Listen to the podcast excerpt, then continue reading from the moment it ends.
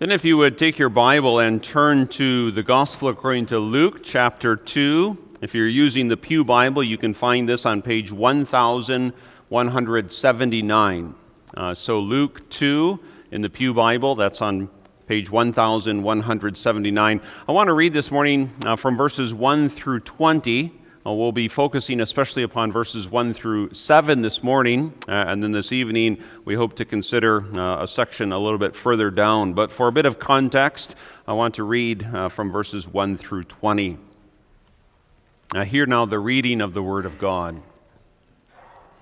And it came to pass in those days that a decree went out from Caesar Augustus that all the world should be registered. This census first took place while Quirinius was governing Syria. So all went to be registered, everyone to his own city. Joseph also went up from Galilee, out of the city of Nazareth, into Judea, to the city of David, which is called Bethlehem, because he was of the house and lineage of David, to be registered with Mary, his betrothed wife, who was with child. So it was that while they were there, the days were completed for her to be delivered.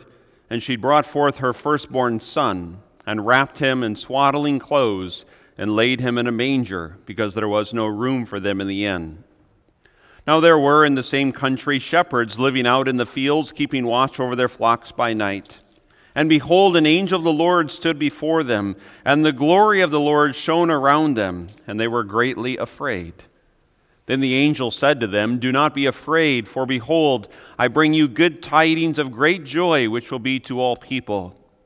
For there is born to you this day in the city of David a Savior, who is Christ the Lord. And this will be the sign to you you will find a babe wrapped in swaddling clothes, lying in a manger. And suddenly there was with the angel a multitude of the heavenly host, praising God and saying, Glory to God in the highest and on earth peace, goodwill toward men. So it was when the angels had gone away from them into heaven that the shepherds said to one another, Let us now go to Bethlehem to see this thing that has come to pass, which the Lord has made known to us. And they came with haste and found Mary and Joseph and the babe lying in a manger. And when they had seen him, they made widely known the saying which was told them concerning this child. And all those who heard it marveled at those things which were told them by the shepherds. But Mary kept all these things and pondered them in her heart. Then the shepherds returned, glorifying and praising God for all the things that they had heard and seen as it was told them. And thus far for this morning, our reading from the Word of God. Our congregation of the Lord Jesus Christ, we have the opportunity again this morning to consider the wonder of the incarnation, uh, that is, uh, the coming of God in the person of the Lord Jesus Christ in the flesh. I remember years ago, uh, an experienced minister, uh, not a minister associated with this congregation, uh, but a minister said to me uh, that he almost dreaded preaching Christmas Day sermons. And I asked him why. And his answer was because he sensed that he didn't have anything new to tell the congregation. They had heard the same message over and over and over. And from time to time, and again, I stress that this minister is no one even connected with our Federation of Churches. I, have reflected upon his statement. And in part, I agree with it. In this part, that we don't have anything new to tell you this morning.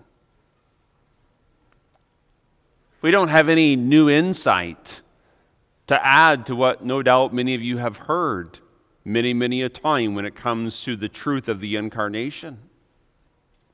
We have not discovered any previously unknown secret. So perhaps if you've come hoping to hear something new, you will be disappointed. But I also disagree with that minister's statement.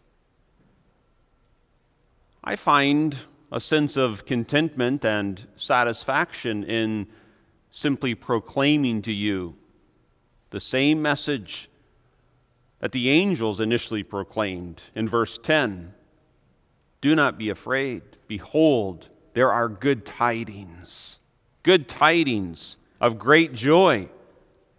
And what are those good tidings of great joy? Just simply this there is born to you and to myself, there is born unto us a Savior, Jesus Christ the Lord.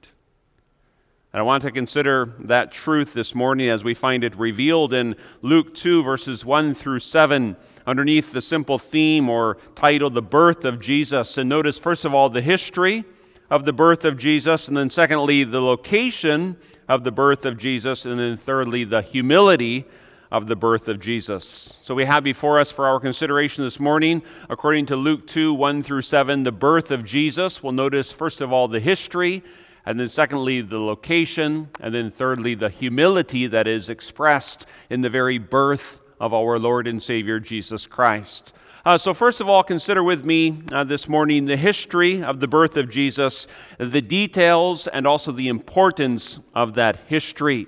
By history, we mean that there was an actual event that took place in time. History is vitally important, especially to the Christian, even though the importance of history is being questioned by many in our culture. Uh, and even so called reconstructed uh, by uh, those who pretend to have some new insight into what has occurred in the past. Christianity, at its very essence, is what we would call a historical religion. Not only that it has existed for uh, history, but also that it believes in certain events that have occurred in time, in time past, in history. Uh, some of these details, and this is not exhaustive, but Luke informs us, and if you have any knowledge of uh, the nature of Luke's writing, you'll know that of all of the gospel writers, Matthew, Mark, Luke, and John, uh, who were all inspired by the Holy Spirit, that, that Luke especially focuses in on the historical details. He was a man of detail. And so he brings out certain historical markers, so to speak. And so we know that the birth of our Lord Jesus Christ took place under the historical circumstances of a Roman census. Now, whether that was just simply a numerical accounting of all of the inhabitants of the Roman Empire, or whether it had some type of taxation purposes, returning to your hometowns that you could pay some type of property tax, we're not exactly sure, but we do know that there was a certain decree that went out from a certain historical person, and that that impacted and influenced the decisions of the travels of Joseph and of Mary. So, a young betrothed couple, engaged, engaged to be married, legally bound one to another, not yet enjoying the full expression of married life, but legally bound as husband and wife, Mary and Joseph travel also to their hometown of Bethlehem. And yet, there is something unusual about this couple because you have to imagine uh, that the, the streets, the, the, the pathways throughout Judea would have been filled by people traveling, not just simply out of some holiday celebration, but because of the taxation and because of the census. But this young betrothed couple, Mary and Joseph, there's something unique about them she is with child. Now, that in and of itself is perhaps not that unique, but the background behind her conception is unique because she has conceived without the involvement, without the will of a human biological father. Indeed, her conception is a supernatural result of the work of the Holy Spirit. Uh, and the child that she carries is also unique and that this is the eternal Son of God made flesh. And so they travel to Bethlehem, perhaps uh, something close to a 90 mile journey uh, from the northern town of Nazareth. Now, obviously, I have never experienced pregnancy. Uh, my wife has five times, and I've seen in her experience something of the joys uh, of pregnancy, but also something uh, of the difficulties of pregnancy. Now imagine coming close to full term and traveling 90 miles, not in the convenience uh, of a nice riding automobile. No, perhaps on the back of a donkey.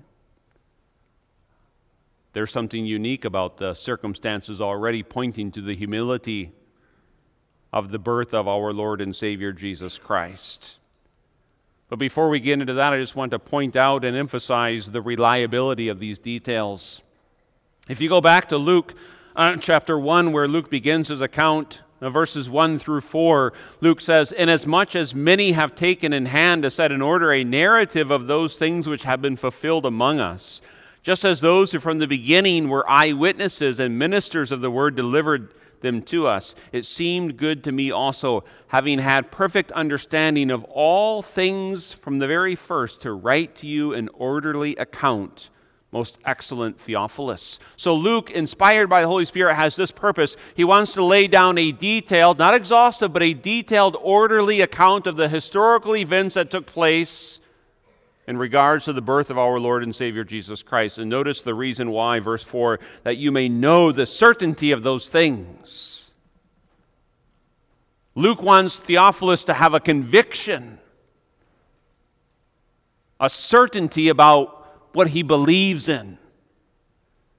Faith, Christian faith, true, sincere faith, is not some leap into the dark.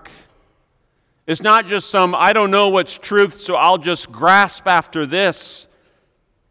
No, Luke writes to Theophilus so that he might know the certainty of those things in which you were instructed. And you and I also, throughout our years, whether they be few or whether they be many, have been instructed in all of the historical events and the theological details of the incarnation. And what we want to do this morning is just remind you and encourage you and exhort you. Believe with certainty that these things actually took place just as they are recorded in the inspired pages of Holy Scripture.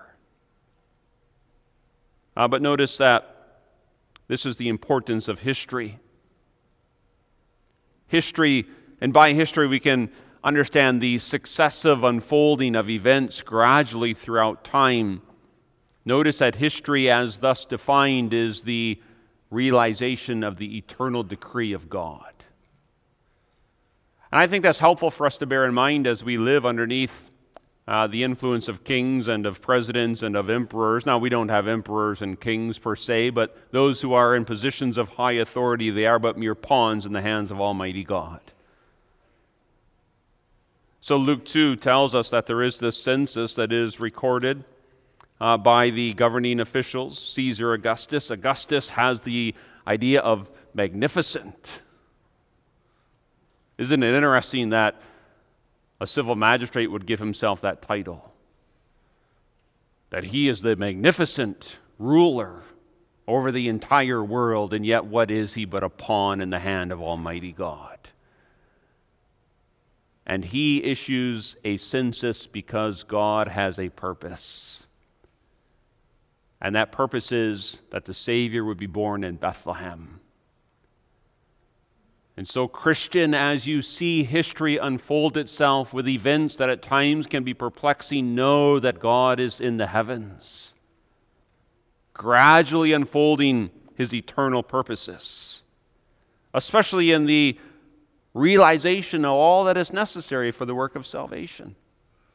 So, the history is a detailed history that is important for us to believe. Notice also, then, in our second point, the location of the birth of Jesus. This is emphasized that Jesus was born in Bethlehem. And we could also say it this way not only was Jesus born in Bethlehem, Jesus had to be born in Bethlehem. And there's a difference between those two statements. The one is simply acknowledging a historical fact. The other is emphasizing that there is a divine reason behind the historical fact.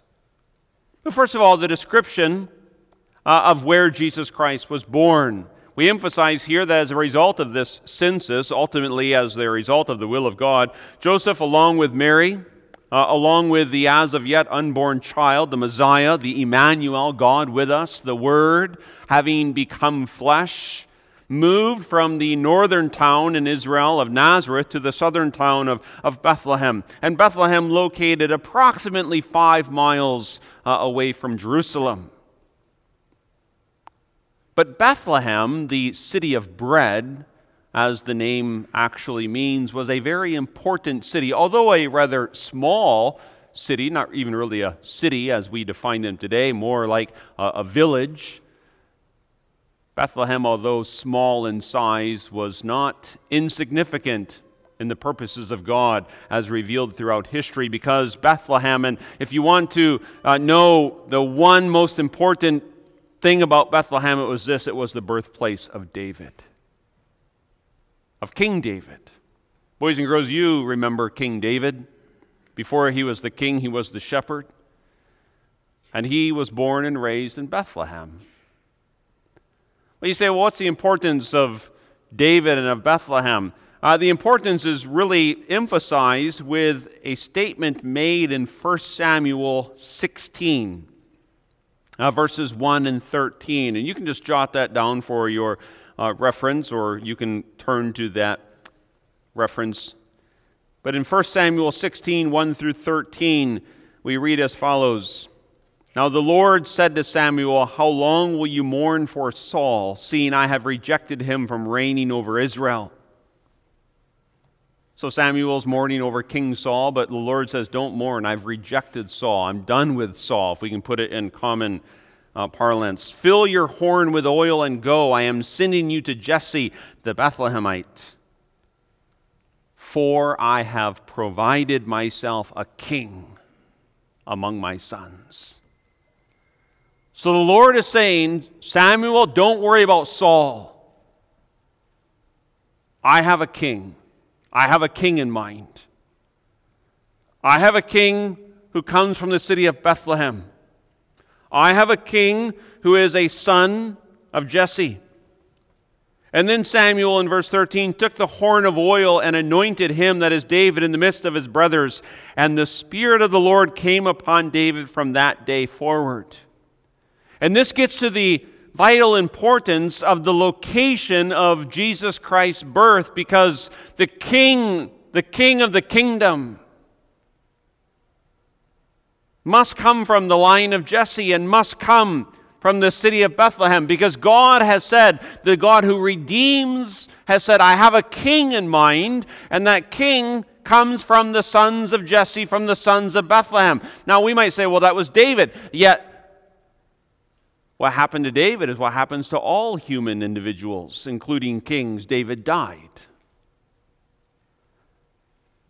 And that's because David was only a prototype, only a foreshadowing only a picture of the greater than David, the Lord Jesus Christ. And, and so, in the midst of all of the perplexities of time and of history and of life, we can say, God has a king, a redemptive king, a king who comes and brings salvation. And that king was the king who was born in Bethlehem. That king was the king who is the son of Jesse, the, the son of David. And with that king, God has established an eternal covenant of redemption and grace to provide salvation for us.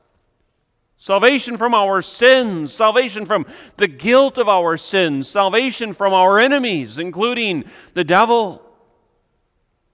And so when we read about the, the city of Bethlehem, our hearts really ought to leap with joy and adoration, not just because of some curiosity about a small little village thousands of years ago, but because God is a faithful God who remembers his covenant promises made to the greater than David, the Lord Jesus Christ. You see, this is the purpose of the location if you look back, uh, we're emphasizing here uh, what you see there in the end of verse 4 because Joseph was of the house and lineage of David. And in Micah 5, verse 2, we find a prophecy. But you, Bethlehem Ephrathah, though you are little among the thousands of Judah, yet out of you shall come forth to me the one to be ruler in Israel, whose goings forth are from of old, from everlasting. You see, this was the plan, this was the purpose of God all along. That from out of this seemingly insignificant village of Bethlehem, which many, many, many uh, pretended important person would have passed by with scarcely a thought, that from out of Bethlehem would come the King of Kings and the Lord of Lords. Jesus Christ. And he would come bringing peace. Isn't that what the world longs for? Now, perhaps many a person doesn't really understand the nature of peace. And maybe many a person looks for peace in all the wrong areas. But is it not a nearly universal desire to have peace? Peace comes from out of Bethlehem. Peace comes from the line of David. Peace comes from the King of Kings from the Lord of Lords, who is the Prince of Peace. But notice the history and the location, but then something of the humility of the birth of Jesus. And in this third point, we want to try to emphasize the truth that is found in 2 Corinthians 8, verse 9. Uh, there we read Paul write to the Corinthian church, For you know the grace of our Lord Jesus Christ, that though he was rich, yet for your sakes he became poor, that you through his poverty might become rich. And the entire narrative, the historical narrative of the incarnation, emphasizes Yes, certainly the eternal deity of Jesus Christ, but especially the humility of the incarnation, the fact that he who dwelt in the heavens from all of eternity, one in essence with the Father and the Spirit, infinite in all of his perfections, voluntarily condescends to come down and stoops down to the very lowest of the lows with a visible display of humility in his very birth. You know, there are, there are other legends, fables of the divinity breaking into the realm of the humanity, but they're usually accompanied by unbelievable, remarkable emphasis on a, a person's supernatural activities. And so, for example, uh, there, there is the explanation uh, that uh, a deity does a remarkable thing upon breaking into the realm of the humanity. But when you read the, the story of the birth of the Lord Jesus Christ, it's remarkably common. You can think of, yes, the conception of Jesus Christ was supernatural, and we emphasize that. That is a cardinal doctrine of the Christian faith. But the pregnancy of Mary in connection with the full gestation term there was nothing supernatural or remarkable about that in of itself. Her time had to fully come. And we can rightly imagine that there would have been all the experiences that an expectant mother had. As that human nature, especially the human body of our Lord Jesus Christ, grew. You can think also of the birth of Jesus Christ.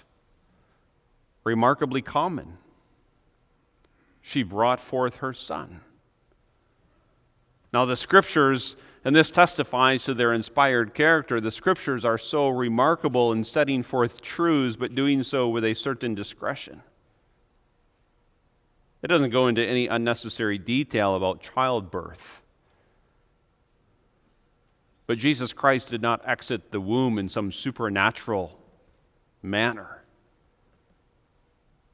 Just as an innumerable number of women have done since the beginning of history, Mary brought forth a son.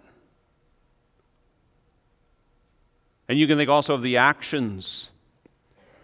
I well remember when uh, my wife and I's children were born. And I may have shared this with you before. If I, I did so, forgive me for repeating illustrations. Uh, but my, my wife was very, very gifted at swaddling.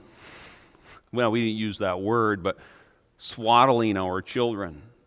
You know, you get the standard hospital issued uh, blanket, but my wife uh, was an expert at folding the blanket in diagonal and laying the infant child there and, and wrapping the, the, the one side tightly over uh, the arms and the legs, and then I think the bottom went up. I, I could never do it. You know, when dads, you know, when, when they uh, put a blanket on a baby, there's an arm sticking out here and a leg sticking out there, and the blanket's half falling off the baby. But, but moms have a special maternal gift. We had a saying wrapped up snug as a bug in a rug. And that's what she would do, because that's what mothers do. Now, some say that this has some benefit, you know, for the formation of the limbs and just for the, the comforting of the child who has spent nine months of existence in the close, safe confines of the womb. But the point here is this is what mothers did. And, and think the eternal Son of God in his human nature is wrapped in swaddling clothes, just like any other firstborn, newborn would have been. And then he's laid not in a nice bassinet. I remember the bassinet we had. I think it's somewhere in the extended family now, still being used as children are blessed to the family. very nice looking thing.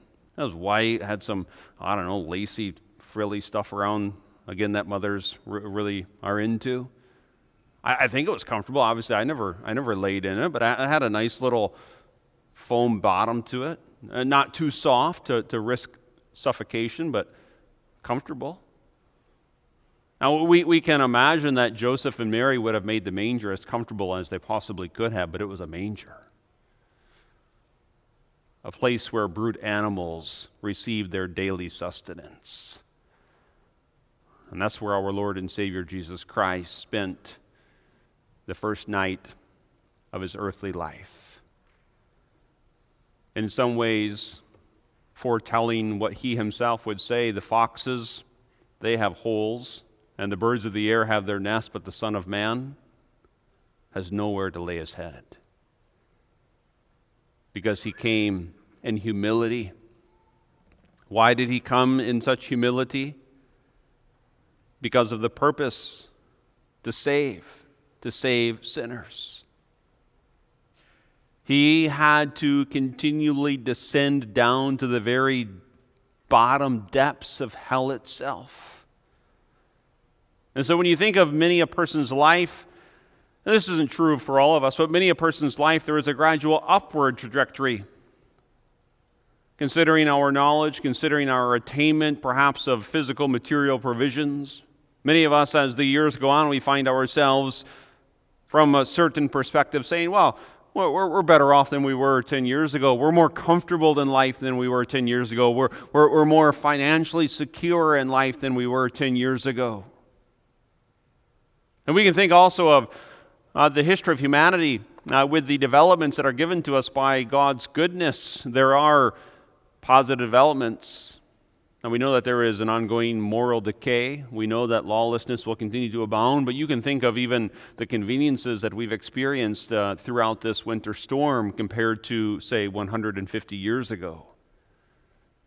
Maybe we thought our house was drafty on Friday, but can you imagine a sod hut?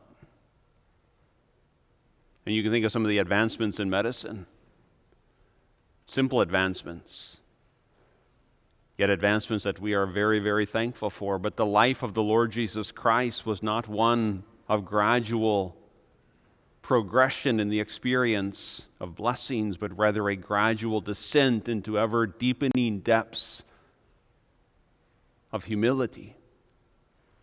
Why? Because he came to save his people from their sins. And here's where I believe there is a real danger when it comes to Christmas that we dress it all up in, figuratively speaking, nice wrapping paper. But we lose the, the significance of why there is the incarnation that he might save his people from their sins. And so I want to ask you in conclusion do you know do you know the reason for the incarnation?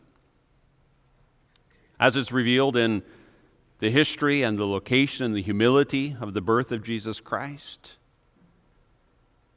Do you know that the Lord Jesus Christ is the Savior